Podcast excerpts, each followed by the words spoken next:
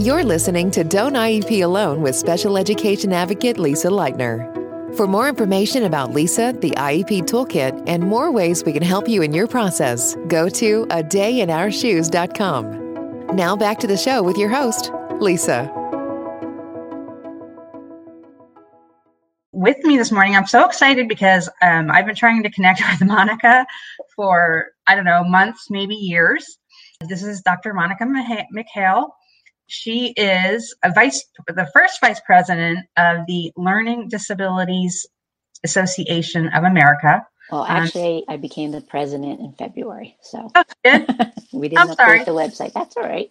Uh, yeah, you need to update the website. I, you know, and it's funny because I thought that, and then when I went to look at the website this morning, I was like, "Huh, I thought she was president." But okay, so she is president of the LDA of America. She's also a retired school superintendent and former school psychologist. She also just happens to live near me. That's how I know her because we are in the same circles here in Chester County.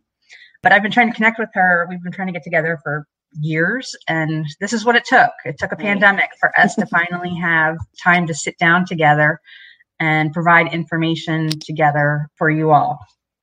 So, Monica, why don't you introduce yourself and maybe tell us a little bit about more about yourself before we get started? Okay.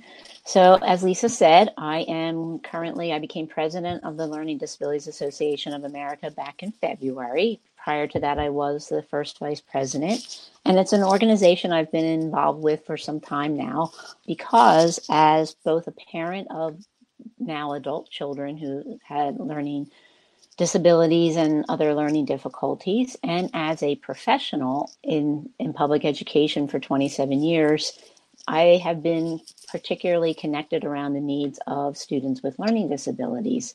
And um, I know that there are areas where educators, we can, be, public schools can be doing a much better job. And that is why I decided to become involved in this advocacy organization. And then a lot of the policies that we advocate for through LDA are policies that help um, all individuals with disabilities. And our focus at LDA is beyond the K to 12 space, but the entire lifespan because learning disabilities, like most disabilities, they don't disappear after you get out of high school. They continue and there are continued struggles. So that's why um, I've become involved and I'm happy to be here. And I have a lot of admiration for Lisa. I, I peruse her page all the time and look to her for guidance and advice because she is an advocate extraordinaire. But um, and and I know she she has she lives the experience with a, a son who has quite a lot of needs, but who is also just a joy to watch him grow up on Facebook. So that's who he I is. he is. So, well, thank you again for joining us. Um, today, as most of you know, I sent out emails and we posted all over the place that we are going to talk about regression. So let me go to screen share. And, and here we go. We are going to talk about uh, regression. So I hope that you can all see that. And really, I want to talk about embracing regression. And people go, "Oh, I can't believe! Like, how could you even say that?" And I and I do mean it. As Monica said, I live this experience um, I have a child with significant needs, and we have had several periods of regression throughout his really short academic career. He's only in seventh grade, and we've had um, several medical situations that have resulted in regression, which we'll talk about different types of regression in a minute. But for that reason, I think I'm really not afraid of regression anymore because I do know what to expect and I have a better personal handle on you know how to deal with it.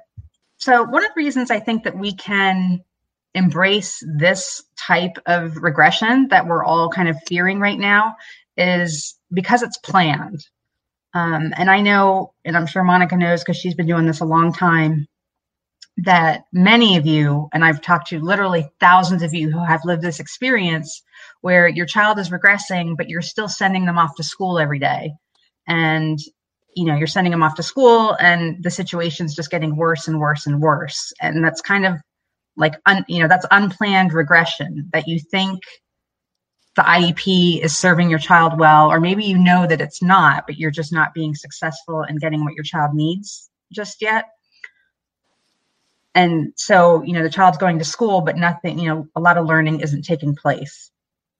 So um, of course if a child is out for an extended illness um, summer and other breaks lack of appropriate instruction or an insufficient amount of instruction or opportunities and reinforcement so if nothing else at this point in time we can plan for this you know many of you have already posted how long your school is going to be out. So you have, you know, at least some kind of end date there of how long you need to do this for. Do you want to add anything there, Monica? Um, I think you you pretty much covered it, and and I think we just have to keep stressing. And I know it's not comforting. It's not comforting to parents, and it's not comforting to educators. But we're really in unprecedented times, and I think the one positive that maybe um, parents of kids with IEPs can think about is you have a little bit of a roadmap that parents of kids who don't have disabilities don't have, right? You know the specific goals, assuming that the IEP was well written, and that's a whole other um, day and presentation. But assuming that you have a well written IEP, you have kind of a, ro- a roadmap of what your child was working on, should be working on, and you, you have some direction that other parents who haven't been as intimately involved in their children's education don't have that. So that's a good point. I hadn't even thought of that. Okay, and of course, every presentation needs an inspirational quote. So life is 10% what you experience and 90% how you respond to it. So again, as Monica said, this is new for everybody. We've spent a lot of time this week explaining to our kids that this is really a once in a lifetime thing. You know, I don't think we'll ever experience it again um, and we've never experienced it before. Obviously, and since they're saying since the flu of 1918 and 19, so it's been 100 years since we've done anything like this. But some of the positives here is that for the first time ever, in, in, addition to having the roadmap and having an IEP that you kind of know what to expect and what to work with for your child, we have 100% control over our kids' environments for you know mm-hmm. the next several weeks or months and that's pretty huge. I know I've heard from a lot of parents over the years that they say, oh, well, I wish the teacher wouldn't say this to my child, or I wish that they would respond in this manner, or I wish they would do this and wouldn't do this. Um, I wish this was happening. Like all of that, you have control over that right now.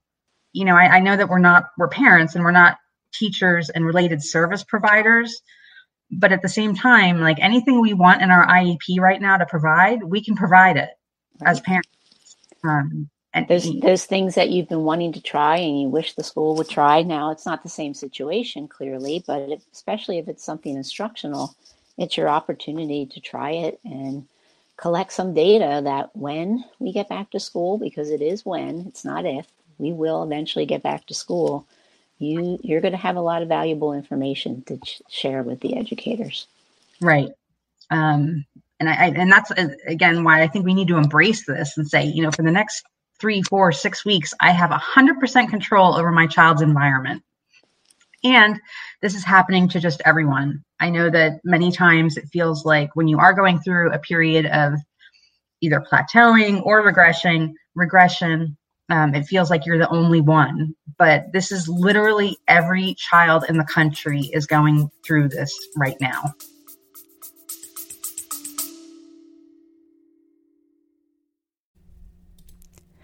we interrupt this podcast to bring you a truth bomb. The iep process never gets easier. You get better. If you do not learn the IEP process and how to use it to your advantage, your child will get left behind. That's exactly why I created the Don't IEP Alone series of advocacy courses for parents. Join us and gain the knowledge, skills, and support you need to navigate the complex world of special education and IEPs. Visit a dayinourshoes.org for more information.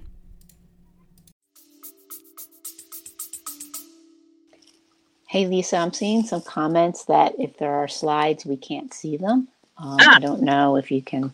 And yes, there are slides. And she's going yes, to try. there are. Uh, it says it's sharing it. Um, okay. Well, as I said, this is we have 100% control over our kids' environments, and it's not, you know, it's happening to everyone, not just our kids. so I'm still looking at my slides. I wanted to talk about what is regression. The actual definition is a return to a former or less developed state. Um, I think that when we talk about it, we're, we're worried about a loss of skills. So whether that be academic skills, um, ADLs, executive functioning, um, mental coping skills, um, and so much more. I, th- I, think that we need to think about this as the whole package and not just not just academics. Um, you know, it's it's going to be everything. It's going to be even waking up on time. You know, it's um, it's going to be like the summer slide, so to speak, but but longer and in the spring. It's I think it's also important to remember that everyone regresses, not just our kids. We've all had times of personal growth and personal regression, you know, whether that be at work, in your professional development, um, personal relationships, you know, health and fitness, all those other things. That regression is it's a normal human function, and we, what we uh, what we can do is we can focus on what we can control. Everyone knows that's one of my mantras: focus on what we can control. And what can we control? We can control the environment. We can control the opportunities that our kids have right now to a certain extent. And we can also control the feedback that they're getting. And I think too that we have to remember that there, while there's definitely going to be regression in certain types of, of learning and skills, um, you know, learning is a whole lot more than what happens in school every day, and there are a lot of other other opportunities um, for our kids to learn how to cope with anxiety producing situation to develop you know work on their relationships with their parents to learn skills around doing chores and um, you know having being a really important contributing member of their family during this difficult time so we right. have to focus on the whole picture. Right. Um, so i think as parents you're going to have to look at your iep or your school plan and decide what you want to accomplish in the next couple of months or weeks or however long you know we're going to have with this. Some of you do know that your kids aren't going back to school until next august or september. So you have to decide what you want to do. Do you are, are you just working to maintain your child and prevent as much regression as possible? Are you going to try to help them progress and you want them to gain skills or knowledge? And keep in mind this can be on or off the iep um, the IEP is certainly a good roadmap to go by, but there might be opportunities or things that you want to do right now that have nothing to do with the IEP that you want them to grow in, areas to grow in. And I would think um, things like toilet training, if you if your child needs assistance with that, that might be one. You know, things like shoe tying, you know, something small that maybe doesn't get enough attention in school, but um, you know, like I said, now at home you have 100% control over your environment. So regression is tied to the ip Sorry, I'm trying to I'm trying to like look at the presentation now and your comments so I can um, address them and do it all at once. Okay, or nothing. You know, some of you I know are healthcare workers, and thank you very much for all your hard work right now. But some of you are healthcare workers or grocery workers or you know those essential folks who are really really relying on right now, and you might not be able to dedicate a lot of time to this and you just want to you know kind of maintain what you can do and have good records for when you do go back to school and we're going to help you get there um, this is also as monica had said this is an opportunity to try homeschooling your child. I've another comment i've heard from many parents over the years is that you know i'm done. I'm so done with this iep fight and i'm just going to keep my child home and homeschool them. Mm-hmm. um, now is really your opportunity to try that and see if it's if it's the right decision for you you know? I'm sorry this is a little awkward. I really wish i had this presentation to share with you guys. So it's important to start with baselines and baselines are something i preach all the time that you know the present levels section of your iep is the most important section of the iep um, and it should be filled with accurate and objective baselines for your child's skills and abilities. Um, so that that's going to be your starting point. Make sure that that's accurate, and also maybe document them now because maybe your child hasn't been evaluated for two years, or you know they're due for reeval this year. So those baselines um, may not be as accurate. So you want to look at your progress monitoring data anything that you have to kind of determine where your child is right now. Um, do you have any thoughts on that monica well uh, to be repetitive like at least you have that right you know what your child was supposed to be able to be doing right at the last time that they were evaluated. So this could be a good time for you to check in, start there, kind of do your own little informal assessment and see where they are, like like Lisa said, and collect that baseline data. Um, but then you might also see like, well, maybe this wasn't the best way to be collecting this data. Maybe what they were collecting was making my child look like they had more skills than they did, or maybe less skills than they did. So I would really kind of dive into those present ed levels and look at the goals and see how your child is is measuring up right now. But doing that, you know, like Lisa said, a lot of you are not just that you're healthcare workers, but a lot of people are expected to be working at home and some employers are making even more demands and telling their their folks to be available for example between like 7 a.m and 7 p.m so I'm not suggesting that you're sitting there for like four hours a day with your child and, and drilling and, and killing, but maybe a little, you know, look that look that document over and then little segments here and there kind of jump in and see where, where your child is and what they're able to do and not do and what they can do with support and what they can do independently and then go from there. Right. so I'm trying to think of how I want to ask you this. For parents who are listening or watching and talking about present levels, if they're talking about academics and let's just say reading ability, because we know that's a huge one, mm-hmm. um, what would you say to the parent who maybe doesn't understand their reading assessment scores or what it all means? Um, I would say number one, you're not alone um, because there's a lot of different ways we report reading, and we we've kind of um, distilled it to a very simple what's my child's reading level? What's my child's you know grade equivalent? And that is really not very accurate. So what i would suggest to parents and maybe this is a good thing that we can put on our lda website is looking at those different components of reading right? So to look at you know how well does your child decode words and read words in isolation? Um, when they are decoding and reading connected text are they doing that with, with fluency and accuracy, or is it very labored and they're struggling over every word?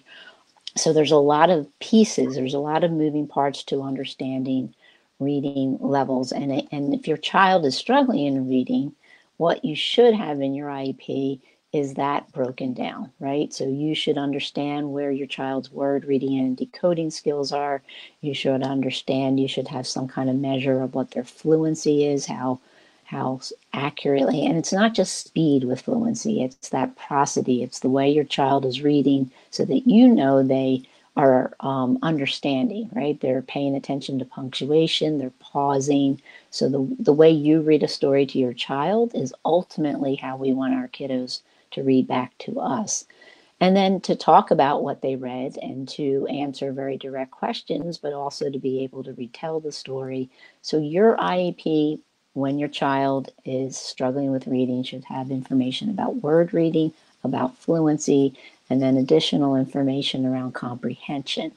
And if it does, then you're in good shape and you have that roadmap. If it doesn't, um, then maybe this is a time for you to dig a little deeper and, and start to see what does my child, what can they do with words in isolation?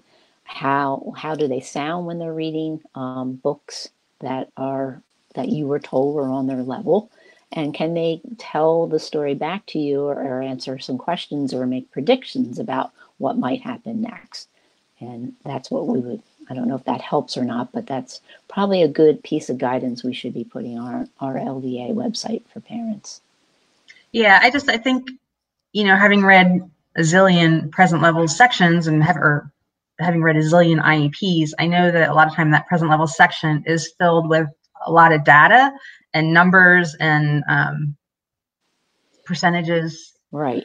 There's percentages and, and, there's percentiles and there's grade equivalents and standard scores. So maybe we need to, that's another quick and easy reference we could, because they mean a lot of different things.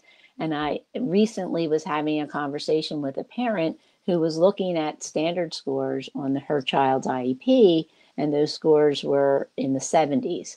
And she, because she's a parent and no one ever explained otherwise, was kind of conceptualizing those scores to be like getting a C on a test, right? 70%. But a, a 70 that's a standard score means something very different. So that's another good piece of guidance because without understanding those different numbers, you really can't make sense of what those present ed levels are. Right. And that's um yes, I know as an advocate I um that's what I do for parents is I help them translate that kind of information. And I recently had a parent with some speech scores and she didn't really understand the she didn't really understand them. Like like you said, it was a percentage and she was like, Oh, well that's like a whatever percentage. I guess in my head that would be equivalent to it was like a 60 or 70 percent something. Mm-hmm. But upon further digging and I said, you know, just so you know, that means your child has the speech abilities of about a six month old. Right. Um, and I hate delivering that kind of news. um, it's not fun at all. But again, you have to dig in and really understand what you're looking at. And if that's overwhelming to you right now, um, you might just have to start with what it looks like in person and start with um, what some text, some simple text, and can you read this and and kind of move on from there. Um, see, Tracy has a question. Does middle school and high school IEPs show the same for present levels? They should. They yeah. I mean, they absolutely should. And um, one thing that's very frustrating to me is when I see IEPs, and I see this more when kiddos get to middle school and high school, where they do report present levels in terms of grades grades are very subjective. They're based on a lot of different things and that is that is not okay for present ed levels. And if your middle school student or your high school student is struggling with reading um, then you need to to get that information that we just discussed a minute ago. There's lots of components to reading and i see somebody making a comment about listening comprehension and that's also a big because reading comprehension comes from listening comprehension um, there's a whole layer of print in between it, but you need to know what does your child understand when you read it to them versus what do they understand when they read it on their own. Um, but all that should be in there for middle and high school kids, especially those who are struggling with reading. And you're right, I see that dropping out an awful lot. And I hear folks saying things like, well, we don't we don't teach decoding in middle school. Well, if a child hasn't learned how to decode, then you need to teach decoding in middle school. Right. Right.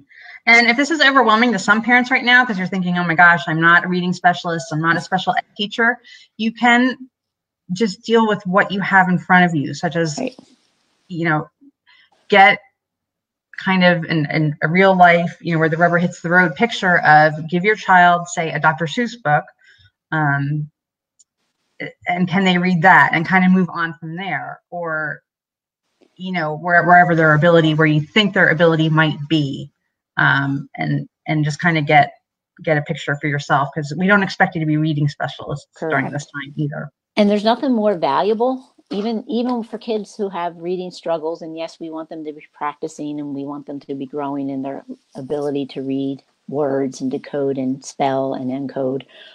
There's nothing more valuable than reading with your child or reading to your child and then talking about what you read and um, even for kids who can read well, there's nothing better than picking a book that's a more difficult book, like maybe, you know, The Lion, the Witch, and the Wardrobe, and, and reading that and having really robust discussions about what's happening in that story, because that's where kids develop vocabulary and background knowledge, and that is what's really going to carry them through as they advance in the grades. Right. Um, okay, so once you've determined kind of where your child is in present levels and we've talked a lot about academics but i want you to also just think about daily life too because again we're going to have 100% control over our kids environments. So things like um, dealing with transitions and your adls i also think that we need to i just want to remind parents to if your child struggles with say like the sel social and emotional learning concepts such as uh, conflict resolution, um, transitions, um, dealing with the unexpected, um, problem solving. You have to remember that's all right. Um, you have to remember that when your child is home, there are likely going to be a lot fewer demands put on them in this kind of SEL um, arena. So you want to think about what you can do. And I'm not saying that you antagonize your child all day, every day, but you want to provide them with these opportunities to kind of exercise that part of the mind and problem solving and conflict resolution and all these soft skills again that they're not going to have the opportunity to partake in or deal with over the next several weeks or, or months um, things like you know being on time to class if you have a middle schooler or above who has to get you know from one end of the building to another and and projects and just again all the soft skills that we want to make sure that they have the opportunity to use that part of their brain and and deal with that and not just have fewer demands on them because they're at home. Yeah, and to that end, with especially with um, kids who are a little bit older and who have more skills, giving them a project, helping them to pick out something that they're interested in, and having them research it and then write about it and organize it you can um, work on some of those skills that Lisa was just talking about, like time management and organization. And you know, by by Thursday, I want you to have this done and give me a report at the end of the day, and and having them work on revising and editing. So it doesn't mean mean that you're going to be sitting there with them all the time, but you can certainly set up situations where they're working on time management and organization. And the other thing is um, frustration tolerance, right? Persisting with difficult tasks. And um, this is an opportunity to not only see how your kid does with that, but kind of set things up and give them encouragement so that they stick with things that are difficult because tenacity and perseverance, they're the things that are going to get you through life, um, right. even when your skills aren't great. Right. And even, you know, Monica said earlier, this is your opportunity to try something at home consistently and go back to school with a lot of data that, hey, this worked. So if let's just say you've been bugging your IEP team and you want them to implement like a daily visual schedule, and for whatever reason they've resisted doing that, you can do that at home now. And if your child responds really well to it, you know, you're going to have that data to tell them, hey, we did this, and you know, my child followed through on all the assignments as long as he had a visual schedule to work with. Mm-hmm. So, okay, so from there, once you've determined what your child's kind of present levels are everywhere, you know, life, academics, everything, um, you want to decide what you want to focus on and what do you want to achieve, what do you want to maintain, and what do you want to grow over the next few weeks. And you're just going to have to pick that based we can't do everything all the time. Again, I'm not a reading specialist. I'm not a speech therapist. Um, I'm not all these things. Um, so you have to prioritize what resources do I have available? What kind of time do I have available? Because different families are going to have different amounts of time available to dedicate to this. And um, and just kind of decide what you want to focus on over the next few weeks or months. Some schools are providing this, but some are not. Sorry, I'm just looking. I just want to, before I move on, I want to look at the questions why doesn't your school have good present levels? That's we can deal with that a different day, but yeah, um, that's that's a whole other Facebook Live broadcast for another day, which maybe I'll do since now we have time. Um, a long post about EI EI services have shut down, right? So this is a question, and I know there's a few parents. We we talked about this in the Facebook Live last week. If you had an IEP meeting scheduled, um, I would absolutely recommend that you do it online or by phone if you're given that opportunity. Um, just because things are going to be extremely hectic when we do get back, and trying to reschedule that is going to be a nightmare. Um, keeping in mind that the same rules still apply. They have to have the full IEP, mandated IEP team members. Make sure that you um, cross, you know, dot your I's and cross your T's and do a follow up um, IEP meeting email and say, hey, this is what we talked about today um, because there might be a larger lapse mm-hmm. in time from the IEP meeting to when you receive the final copy. So you want to make sure that the final copy that you get is the one that you're expecting. Um, but then also, you know, some schools have just canceled IEP meetings. And I did speak with an attorney last week about this. And I mean, he's a, he's a parent attorney. He's a former attorney for school districts, but he's, he works on the parent side now. Um, he, I mean, he just, I have to be the realist here. His expectation is that schools are going to be given a lot of leeway and a lot of flexibility during this time. So if your annual IEP is coming up and you really like should be having the meeting, eh, but but the school's canceling it, I don't think that they're going to schools necessarily going to have any repercussions for canceling that. They're going to be given a lot of leverage to do those types of things. So I think if that happens, you just have to be patient and do what you would normally do as far as a parent concerns letter and things like that. Um, so for those of you though who are in and it's thing hopefully well it's not many but it, but nationally it probably is a big group of kids who are in a transition either um, out of early intervention into preschool or out of preschool, you know, now is the time of year when a lot of these pre-kindergarten meetings are happening. Mm-hmm. So all those, you know, emerging kindergartners, you've been put on hold. Some of you have been told that you're not having an IEP meeting till September. Um, I, I don't even know. I don't even know what advice I have.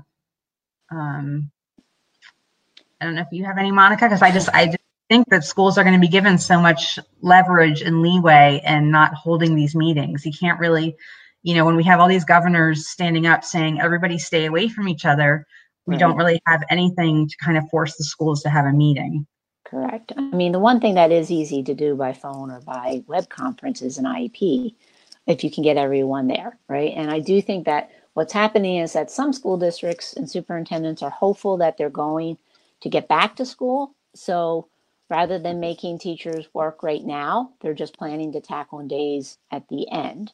I think as weeks and days go on, they're going to reassess, and I know they're reassessing those decisions. Um, but the thing that I, I know it's a frustrating time if you're a parent, if you're an advocate, but the thing that I have to to really stress is that because I straddle both worlds, right? 27 years in public schools as a school psychologist and an administrator, and a parent of kids who who had learning disabilities and other difficulties, and as as a current advocate, and I've been advocating for quite a while now. I have to tell you that what is warming my heart more than anything mm. is that I go on Facebook, and many of my Facebook friends are former colleagues and many of them are special ed teachers because you know when you're a school psychologist they're the folks you become buddy buddy with. And they are stressing about their kids. They are worried about the kids and, their caseload. I know that some of them even though their districts are telling them not to have reached out to the families and said you know anything that i can do. So my my belief is that when things start to get back to normal educators are going to be scrambling to play catch up and they want to make sure the vast majority of, and I know I can see some of the comments. I know that, but that there's frustration and trust me, I have become so frustrated. You have no idea, um, especially because I saw things from the other end and I became frustrated then. Probably why I'm so active in advocacy now. But um, most educators get into this because they really do want children to succeed. They're invested in children. And I would put special educators at the top of that list. So I think people are, are constantly brainstorming right now how are we going to make this all up? How are we going to catch up? And I would expect that they're going to be doing a lot of things in the summer, assuming that things die down and we can start to gear up for fall. So yeah, keep your fingers crossed. But I think people have good intentions and are trying to problem solve. Um, I want to answer Stephanie's question. She said, How should we be documenting what we are doing with our students and why is this important? Um, yeah, Mon, I'd like to hear your take on that, Monica, from a, a school psychologist and administrator's point of view. And right. and let me just say first, I you know I know with bloggers, bloggers create printables and PDFs all the time, and I thought about doing that in conjunction with this and providing you all with some kind of um, progress monitoring data tracker. First of all, if you go to Teachers Pay Teachers, um, there's a zillion of them on there, so I don't need to reinvent the wheel. And they're very affordable. They're all like one or two dollars. Um, but the other thing is that it's going to look different for every person, and I don't want to overwhelm. I think there's so much information flying around right now of what you should be doing with your kids, and hey, here's a list of resources here, and here's a list of resources there, and here, print this book and print that book. Um, I, I, just didn't feel like one more printable needed to be added to the mix. Um, but that being said, some some people do want guidance on how do you think they should be documenting. Just I, I would say just a notebook. Yeah, I would say just a notebook. I mean, don't overwhelm yourselves, right? We're all balancing a lot of things while we're at home, and uh, and we all have a layer of fear and anxiety on top of it. So let's not make our lives more complicated. Keep a notebook, jot down what you're doing, um, jot down what you're noticing. You know, you, the school said your child is able to you know, read a list of multisyllabic words. Well, now you're at home for a couple weeks and they're not reading those words that they supposedly read before. Make a note of that because if the child was doing that, well, they've either regressed or they just didn't really master that skill, and it's something they keep they need to keep working on. Um, if there are things that your child is doing especially well, make a note of that. Right. Um, I teach school psychology or future school psychologists right now, and parents really do know their children best. And at all times, not just during a pandemic, but at all times, what you're seeing at home is a really valuable and important part of the evaluation process and and really understanding the present ed levels because it's great if kids can do things in school in a very structured environment with lots of supports and cues but ultimately, we need kids to be able to demonstrate what we're teaching them at home with some degree of independence or, you know, when they're out on their own. So it doesn't have to be lots of numbers or fancy graphs or anything, but just notes of what you are noticing that's that is concerning to you or positive to you or if you're helping your child, what are the cues or what do you do to kind of alter the task a little bit that makes it more understandable to your child? All that is really important and valuable information that most special educators and school psychologists would really embrace receiving that kind of data. Right. Good. Um, Okay, before I move on, how can you implement speech therapy? I would say I know that I did one of the many, many lists that I saw come out this past week was from ASHA, the American Speech and Hearing Association, which is the professional group for speech therapists. They had a ton of stuff on their website um, resources that they were recommending during this time. The other thing is, you know, if you have that speech therapist's email, just email them and ask them, say, hey, can, can we talk for 10 or 15 minutes and just give me exercises to practice with my child? Um, you know, don't be afraid to reach out to them. Um, what if the homework is the same for special ed and gen ed? you want to do the same things now as best you can that you would be doing during the school year. And my recommendations always for homework are to be reasonable. Like if homework is taking four hours a night, that's not reasonable. Right. Um, and that teachers keep in mind teachers only see completed assignments. They don't see the tears and the frustration and the arguments that went into that homework. So if those things were required to produce that homework, the mm-hmm. teacher needs to know. That goes um, in your notebook. You write yes, that down. exactly. Use your notebook. Um, and the other piece is that I I just did a podcast interview with a teacher recently who anyway she said you have to keep in mind that no teacher plans homework assignments with the intent of making your child cry mm-hmm.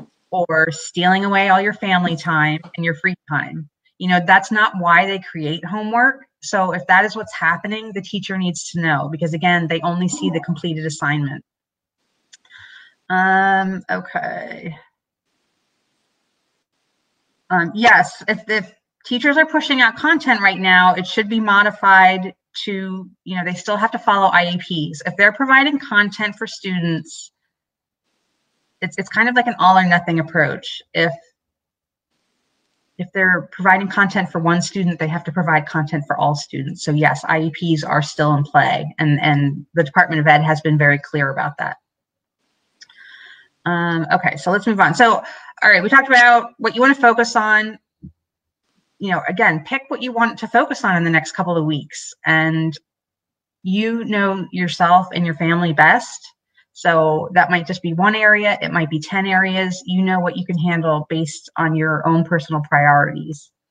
Um, you also you know you just have to know yourself. Some folks do best with a really simple setup and some folks you know there are there are the pinterest moms out there and i'm not knocking them but some parents just do better when they have a whole setup around them and, and a whole setup of you know they're doing a desk and a table and um, you know a, a bulletin board you know again you have to do what works for you um, and know yourself and know your child.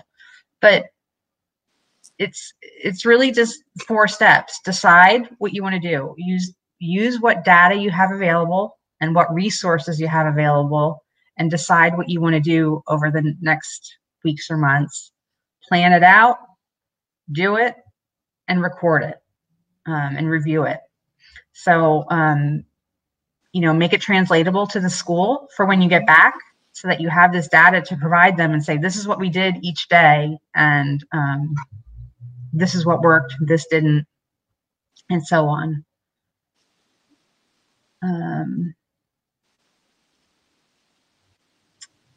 so Stephanie asked another question. If schools are doing online teaching for gen ed, should I expect all hands on deck for my students, speech, OT, hard of hearing support? Um, we don't know yet.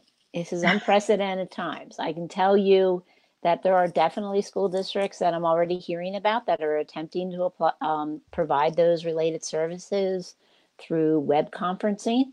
Um, and that's going to be more and less doable in, in, depending on what it is exactly that your your child's needs are and what they were needing to work on. So we we're going to have to wait and see. Right. Um, and I know I've I've taken um, criticism from some of the hardliners as far as what I consider to be realistic advice as to what to expect in the next couple of weeks. But I do think that you need to be realistic. If mm-hmm. if something that your child requires, like requires someone coming into your home and doing one-on-one in-person something with them, um, that's just not a realistic expectation right now. Um, and I would just monitor that, keep your data, and you know pursue remediation of some form when we do get back if if that's what it comes to. But i think that just expecting someone to come into your home right now just isn't realistic. I would agree with that. And i wouldn't mm-hmm. want someone to come in if i had a child at home right now or i'm thinking of my own grandson. I wouldn't want somebody who i don't know exactly where they've been and who they've been interacting with to come into my home. Right um, right. And there's that piece of it. Some, yes, some aren't, are still maybe not, I don't want to say not taking it as seriously. Some are comfortable with that, some are not. But um, you have to think of every person that would come into your home, you're responsible for knowing who they came into contact with. And at the same time, um, it's not fair to them because they don't know who you and your family have come into contact with. Um, so certain things like hard of hearing support, I think if yes, it needs to be accessible. So if there's, you know, whatever whatever assistive technology you're using, um, that that should be available to you in the home. And you know, but as far as a speech or an OT coming to your house, or maybe a sign language interpreter coming to your house, no, I wouldn't expect that. Um, do you think they will have ESY? Hmm. we don't know. we just don't know. Um, I would say personally, if your child is in that, um, like there's not going to be a camp or a tutoring or anything that's ever going to be appropriate for my child. But if there is some type of intense camp or intense tutoring session, or, um, you know, one time my cousin just paid privately and they did the Lindamood-Bell thing every day, five days a week over the summer um, and they just paid for that themselves. I would say if that is something that is appropriate for your child, I would research those programs now, um, you know, and be ready for them and see what kind of w- what you can make happen for ESY if that's what's appropriate for your child. Um, I think that schools are definitely, and I, I'm sure they are, I think they're definitely going to need to reevaluate ESY this year and what that's going to look like. Um, Yes. So, um, why do I think teachers aren't just copying the work they were going to do, but instead are creating new curriculum?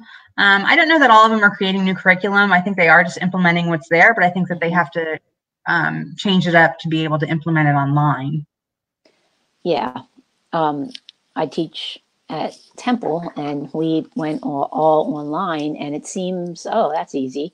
But it, it's not quite as easy as it seems because, you know, you're, you, you find out how much you talk at people when, um, and you can't really expect students, even graduate students, to sit there for two and a half or three hours and listening on a video. It's hard enough when they're, you're live.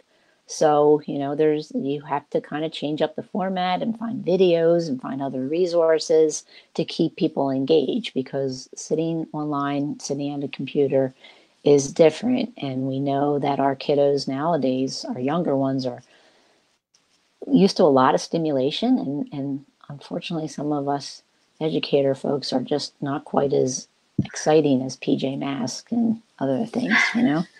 so, Yeah.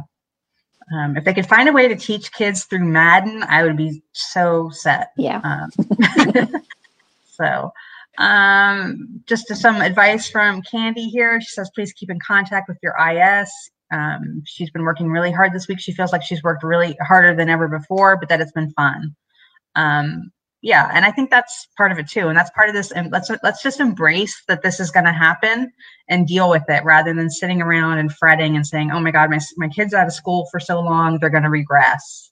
It's about embracing it and dealing with it and um, and doing the best that we can in a very difficult situation. Um, I know that I know that I hear from a lot of parents who have anxious kids, and um, I'm sure that there's a lot of anxiety going around right now. So, um, you know that that alone can be very disruptive. Yes, this will be available for replay. Uh, a lot of people talking about doing Skype, Zoom, Google Hangouts. All of those things are available. I believe was it Zoom that went free during this crisis. Yeah, I found out a little more there. It's up to a 30 minute session, which honestly, you probably shouldn't be pushing it much more than 30 minutes at a time for for kids. So yes, but the the Zoom CEO made the, the platform available for K to 12 schools for no cost. Oh, good. Mhm. Uh, if we have an IEP meeting set up, do you think we can request related services via Zoom? I mean, you can request anything. Again, it goes back to that. I really think that schools are going to be given a lot of leeway in the coming weeks and months as far as what they're required to provide. Um, and just keep in mind that if you if you push for that now, that you may um, you may relinquish any rights to comp ed or remediation when we do go back Mhm. so you, you want to weigh that weigh that out. What if they did not send home assistive technology? Um, all I can say is you can email someone and say, "Hey, is there anyone in the building to go pick it up?" Other than that, you know, they're closed. I don't I don't know what else to tell you. Um, I know Pennsylvania has IUs, which not everyone has, um, but they're kind of like large resource centers for us. And if you have something like that at your county or state level, you might want to try emailing them and see if you can take a loaner out if they're still open. Mhm. Um, when we go back to school, what would be the first thing that you do? I think the biggest challenge is going to be getting your child out of bed and dressed and on to the bus or getting them out the door to school. That would be the first thing, working on that, right? It's going to be baby steps. It's going to be learning all over and not just for kids with more significant disabilities. It becomes real comfortable and cozy when you don't have to leave your home and you're there with mom and dad. So I'm anticipating we're going to see an increase of, of you know separation anxiety and school phobia when that happens because the world has changed for kids right now. Right. Right. This is a really um you know, I just think of my own grandmother who raised me and she was raised during the Great Depression and just over her life how much that influenced who she was. Um and life choices that she made based on being raised in a time when people had nothing. Um and I think that this is that pivotal moment for our kids, and we need to keep that in mind. And this is, I mean, this is a big deal. We're worried about regression in our kids and their IEPs, and I think, but no one's even forecasting 6, 12, 18 months out and the mental health repercussions that we're going to be dealing with down the road. Yeah.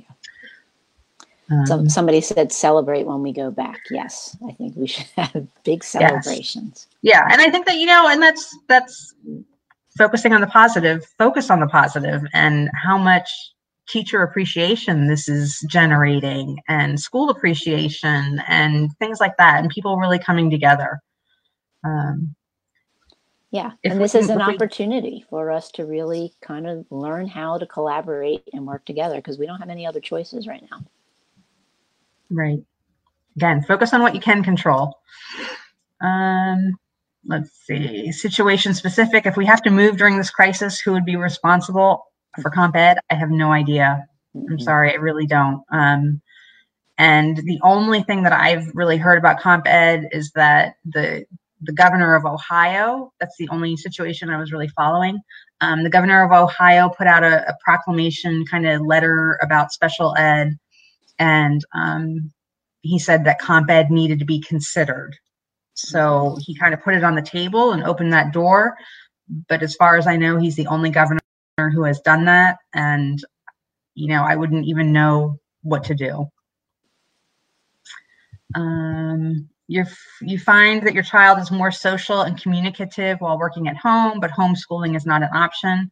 Keep notes. Yeah.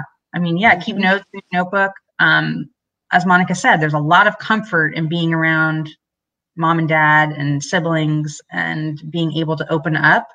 So that's that SEL piece that right. I don't even know how to provide those opportunities right now. I don't know if you have any ideas on that one, Monica. No, I don't. um, but just taking note of what works and what it what we think it is. I mean, a lot of times, what makes kids more comfortable. Um, so you're saying you're she, they're more communicative and social while working at home, yeah, because that's the comfort zone, and often the what is making that child comfortable is mom and dad or parents or mom and mom who or whoever is out there um, or grandparents, and that can't go to school every day. So that's important information to know. But how we deal with that once school opens again, that's going to be tricky. Yeah.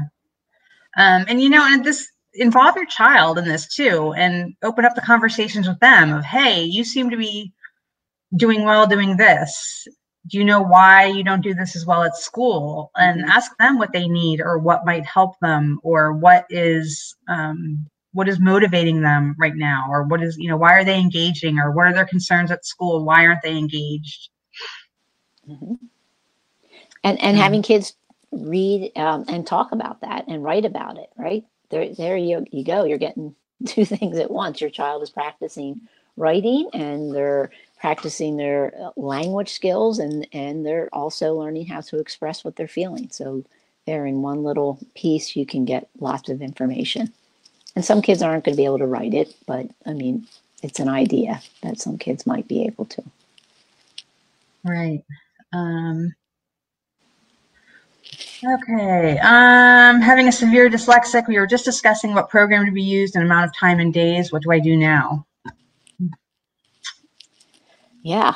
what do you know, do now? Well, what you do now really depends on how much time and what you feel like you can do as a parent. You know, there are there are some programs that I've seen used very very successfully with children with dyslexia. Sonday Systems is one that's very parent friendly. And, you know, if you have the resources and the time, that's something that you can access at home um, and, or, and learn how to do and work with your child if your IEP was well written and really spelled out the um, your child's present ed levels and where they were as far as their decoding and encoding skills, you're going to be able to find a lot of resources online that you can continue to work with your child if your school isn't already providing some things. So I'm assuming how your question was written that they haven't really sent anything home or decided anything, but there are resources out there. uh, it just depends on what you're able to do as a parent. Right. So, okay, so it's been about an hour, so we're going to wrap up. Um, again, think about what you have available to you, plan it out, look at look at what information you have available to yourself and what resources you have available, and prioritize, plan it out, and then just execute it and keep notes. Um, and again, accepting that there's going to be some level of regression. It's just it's inevitable, and it's that focusing on what you can control piece. Um, you know, we can plan for this at least. At, at, the very least, we can plan for this. It's not that your child needed an, in a, you know, a surgery and all of a sudden they're out for weeks, which I've dealt with three times in the past 18 months. Um, and trust me, that's a much more hopeless and helpless feeling than what I have right now. Um, as far as knowing that my child's going to be out and knowing that every other child is out as well, um, that his peers aren't in school without him, which is what we've been previously dealing with. Um, all right, any final thoughts from you, Monica? Um, just that we're all in this together, and we everybody who has good ideas, please share them because everyone's looking for good ideas right now. Yeah. Oh, one more question. Sorry, it says missed the website that Monica references. Can anyone link it? Um, I think I talked about what the only one that I said specifically was Sonday Systems, which there, I don't know that there are a lot of providers that are are offering things free right now.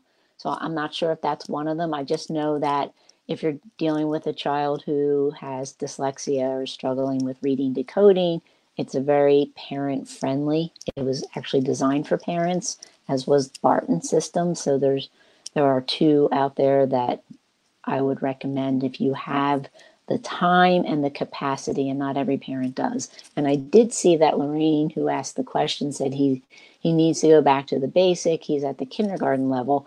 Um, you know, not, that's in a way that can kind of almost be good news because teaching the decoding um, and the phonemic awareness that is at, at kindergarten level is probably a lot easier for parents than it would be when a child gets up to multisyllabic words and some of the more uh, difficult vowel combinations and other things. So there are a lot of really great reads. Somebody put that up there. There are a number of sites if you just focus on or, or Google around reading decoding. But what we what we will do at LDA is make sure that we get some of those those resources and sites up for parents. Great. Yeah, and remember, just keep look at this as an opportunity. If you've been really struggling to get your team to, to name Barton or something in your IEP or, you know, and you're going to do it and do it with fidelity, you're going to have that data when you go back that, that your child made progress using this program. So, um, again, we have 100% control over our kids' opportunities right now, just as far as what we can provide. And we have all the control on, on the feedback that they're going to get. So I, I just know that a lot of the complaints I hear from parents as an advocate is how teachers and other professional, and I'm not bagging on teachers, everybody knows I love them, but many of you say that you wish that they would take a different approach with your child. So now is your time to actually control that and have the data on on how that that worked. So, all right. Well, thank you. What is the website? What is is it just oh, LDA? It LD. I'm I'm looking it up. I think it's. Let me see. It is ldamerica.org. LDA, and I and I will send out. Tell you what, I'm going to put this all together. Whatever we talked about, I'll I'll put it together and embed the video and the presentation that I wasn't able to present. Um, I will put that all and I'll send it out in email and post it in Facebook sometime today because I have nowhere to go. I'm stuck here like the rest of you. So thank you for tuning in. I'm sure that I will be doing more of these in the coming weeks. And thank you. Thank you. Thanks for having me, Lisa. Yep. Thank you for listening to Don't IEP Alone with special education advocate Lisa Lightner. We're so glad you've joined us and would love to connect with you outside of the show. For more information about Lisa, the IEP Toolkit, and more ways we can help you in your process, go to a dayinourshoes.com. From self care tips to common IEP mistakes, there's even more to explore. Don't forget to rate and review the podcast and subscribe to never miss an episode. Until next time, don't IEP alone, and you don't have to.